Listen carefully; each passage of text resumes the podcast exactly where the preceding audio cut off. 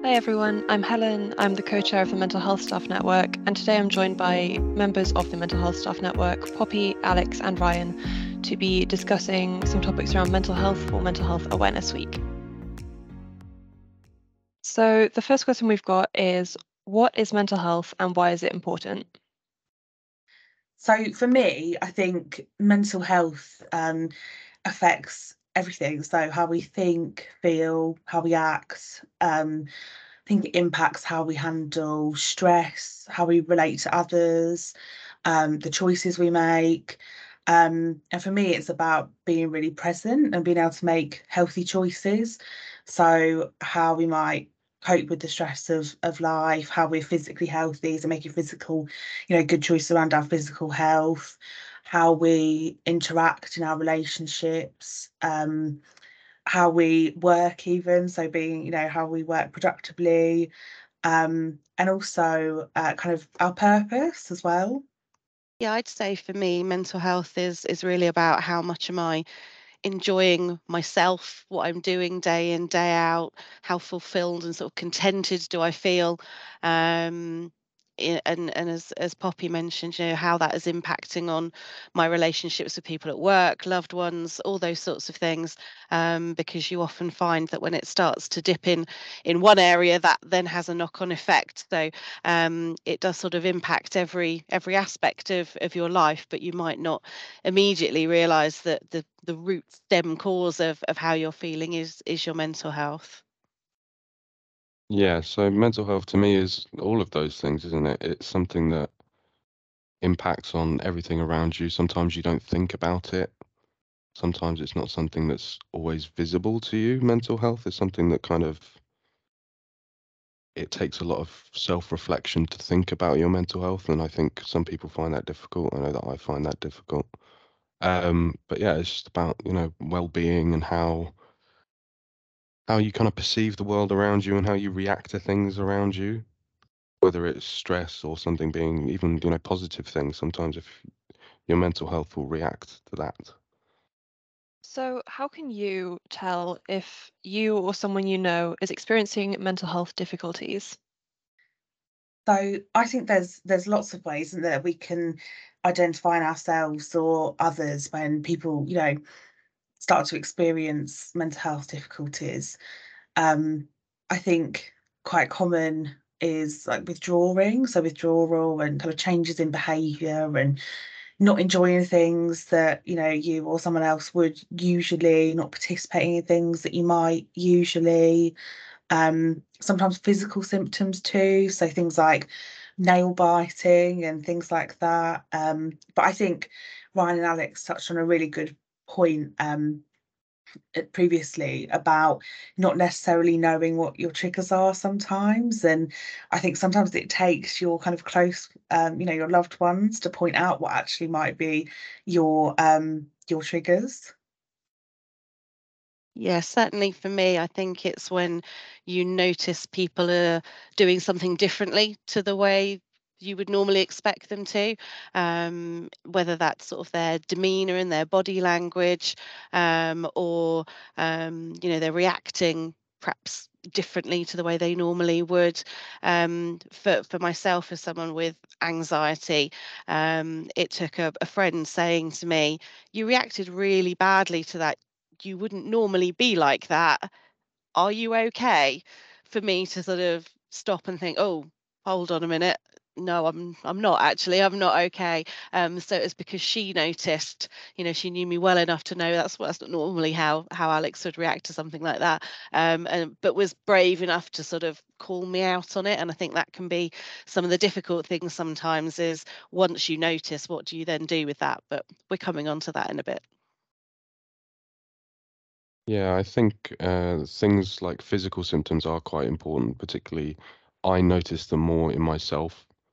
Like sleep's so important, and when not sleeping and feeling stressed and stuff like that has an impact on your mental health. But then it's sometimes also caused, so it's sometimes the symptom and the effect, which is important. And also stuff around like appetite. So if I don't feel too well, I'll not eat essentially. So there's things like that where it's It's like we were talking about our triggers and things that we don't think about, but the physical things I see a lot more as kind of signs as mental health rather than, you know, kind of quantifiable things that you feel. It's the things that actually do happen.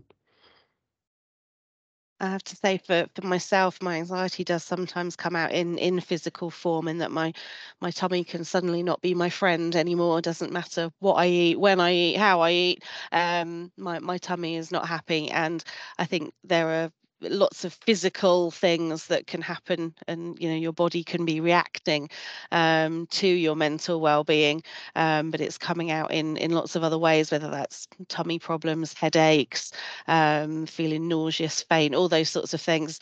And again, it comes back to not necessarily always realizing what's triggering those symptoms and putting those pieces together. What are some coping strategies that help you when you're experiencing mental health difficulties? So for me, it's a combination of things, really. I'm someone that likes to journal. I find that really helpful. Getting things down in writing, because I can overthink and get quite caught up in my own head. So I feel like journaling is quite a good way of kind of unpicking that. I think it's quite helpful as well, like we've kind of talked about, knowing your triggers and things like that, and I think an increasing self-awareness, so you know that when your mental health starts to dip, journaling is really key, a key part of that for me, when I kind of feel a bit out of touch with myself. Also movement, I think walking, you know, time with my dogs as well, meditation, and also I know that sometimes when we're struggling with our mental health, it's really difficult to make like healthy choices. But I know that if I, you know, I'm drinking enough water and I'm watching what I eat and I'm eating the right things, then that definitely helps. I always go back to my CBT that I did online a few years ago, so cognitive behavioural therapy. And that really taught me to just take a breath, take a moment, sit with my feet like flat on the floor and just be where I am. Don't be in my head, be physically in that chair, in that room, in my flat, and just bring everything back down to a more manageable level. And also just to, you know, if you're feeling like the world's closing in and everything's very negative, just find one positive, just one. Can be the littlest of things, whether it's got you, you know, you're going to see a loved one later, or your dog does something silly, or you've got something really nice to eat for your dinner, whatever it might be, but you just find that one little thing.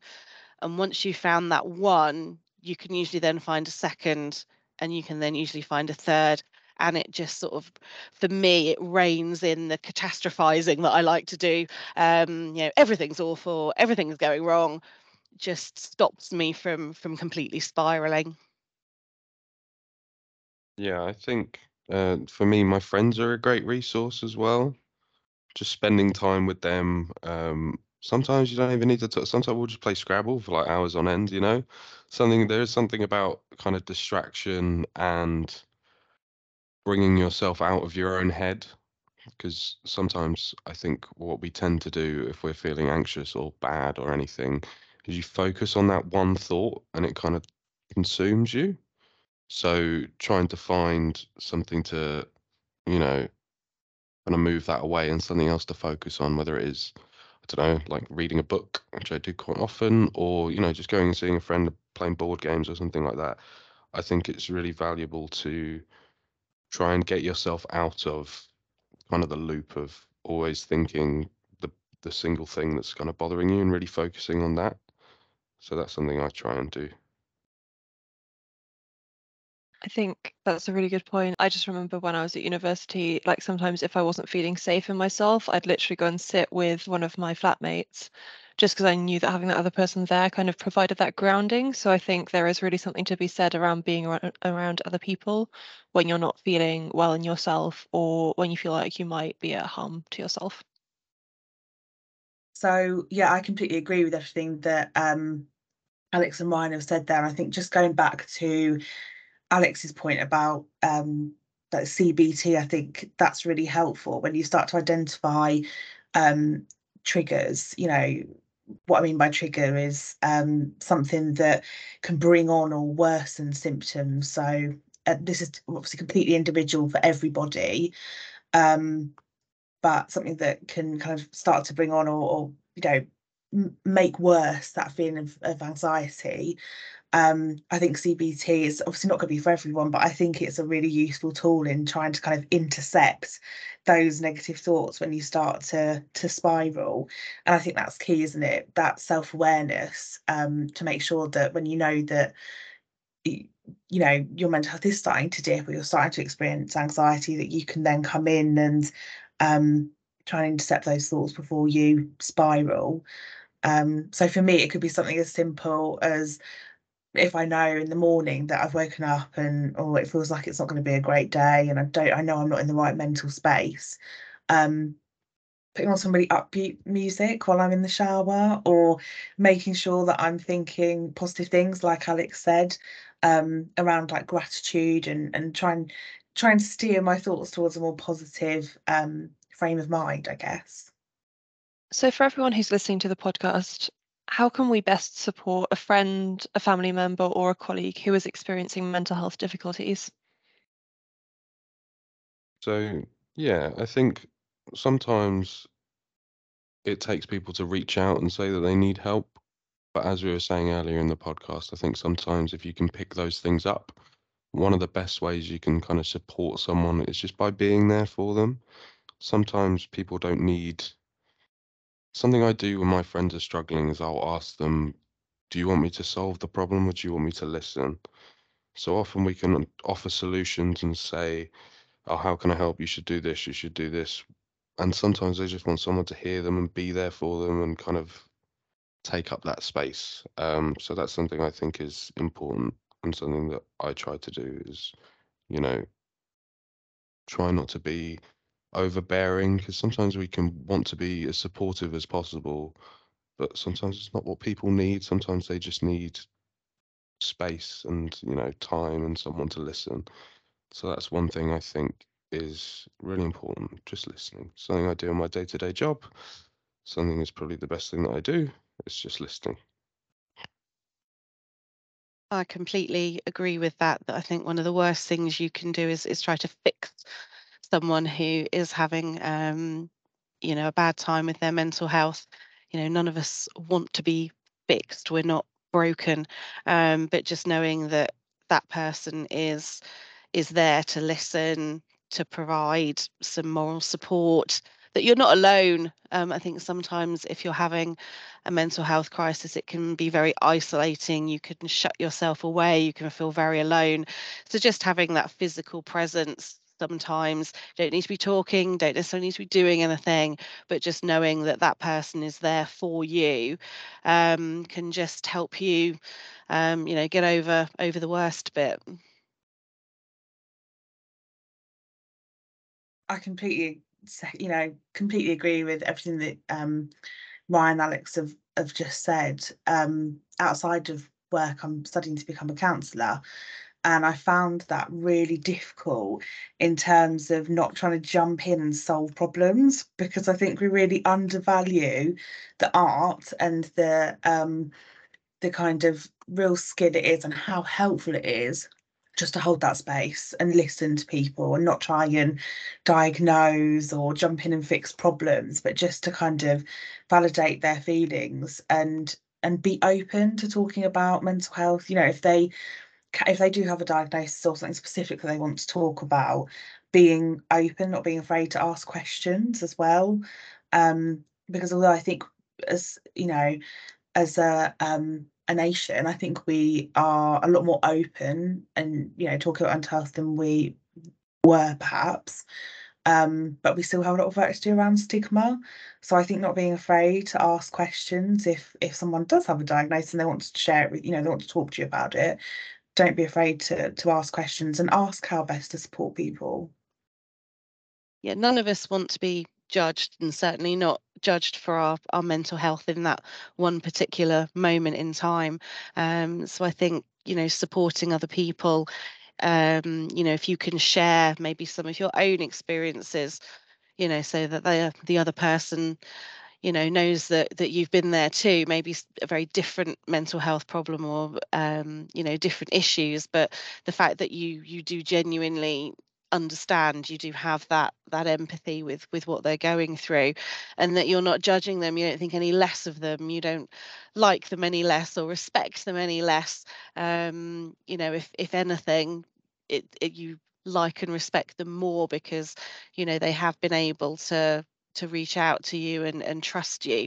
And I think that relationship of trust is crucial, and we need to build more of those relationships. We need to be able to trust each other more and talk about these things more, so that people do go to their GPs, or they go to online resources, or they seek CBT, you know, but they get that help, and they realize that it's not uncommon for people to experience periods of poor mental health, and it can happen to anyone, can happen to people multiple times, and it's not that they're doing something wrong or there is something wrong with them, but it is something that they need to tackle as positively as they can, and there are resources out there that can help people to get on a better path with it. So if you or someone you know is experiencing mental health difficulties, where can you go to access support? I went to my GP first and foremost. They were very helpful and signposted me to Bucks Mind for online resources and counselling if I wanted it. So that was my first steps really. And I used their online resources first, just to sort of get a feel for what it was all about, what it was all like. But I then did go to have CBT with a trained counsellor, and found that really useful. Though there are really long waiting lists, I'm aware, nowadays. For me, this was a few years ago, and I did actually go privately because I felt it was that important for me that I couldn't wait. I think it was about an 8-month waiting list then. I suspect it's even worse now. So I would just encourage people to identify lots of different resources that are out there and try them, find what works for you, get on waiting lists. If you then decide CBT isn't for you, you don't have to carry on with it, but it might be worth giving it a try. You won't know until you give it a chance. But yeah, do as much research as you can and give yourself as many options to try different things as you can. I'd feel really remiss if I didn't put my HR hat on now and just talk about some of the resources that we've got available as an organisation. So just touching on what we said about kind of triggers and being self-aware, I think in work it's really helpful if your manager can be aware of some of those triggers and things as well, and they can help you to identify when you might be struggling. So there are tools like the Wellness Action Plan. That's something that I would highly recommend that you put in place. Even if you haven't, you know, experienced mental health issues, I think it's a really handy tool for you to just think about what you need to support yourself when you might be experiencing poor mental health, but also to make your manager aware so they know how best to support you when you need it. Obviously, we've also got our new EAP provider who offer up to 6 counselling sessions. There's lots of resources on the intranet, and just actually on Alex's point there, I think some of the NHS waiting lists are unfortunately quite long, but I know that our one of the kind of partners that we work with, the NHS, Bucks Talking Therapies, do have capacity at the moment, and it's like a 48-hour turnaround to speak to someone. So I would definitely say that you know, their details are on the internet, so I would definitely have a look. And we do have a Mental Health First Aiders as well. They're a really lovely group of people who have a real kind of interest and passion in this area and helping people. So I would, yeah, they're great in terms of being able to signpost you as well. So they're just kind of some things that I thought I'd mention. Yeah, the Wellness Action Plan is something that I've gone through with my manager, and I think kind of exploring the resources inside your workplace is quite important. I think I'm lucky that I'm in a profession where my manager is an improved mental health professional, so being able to kind of get signposted to those resources were quite valuable. But yeah, what used to be Healthy Minds and Bucks Talking Therapy is something that I've signposted a few people to, and I've used before in the past. And I think they can kind of give you the right kind of idea of how to manage your mental health and how to, what best like kind of way to move forward. Like they do put plans in place and action plans, and I think that's sometimes quite valuable, is to kind of have it in a quantifiable, this is what's next, we might move on to this, which can help it feel a bit more manageable if you feel overwhelmed at times. So yeah, that's Healthy Minds or Bucks Talking Therapy, as it's now known, is a really good resource. Thank you, Alex, Poppy and Ryan, for sharing your experiences and insight. Don't forget you can find all our mental health support on BucksNet, including information about our employee assistance provider, TP Health, the Mental Health First Aiders, and the Mental Health Staff Network. Thank you for listening.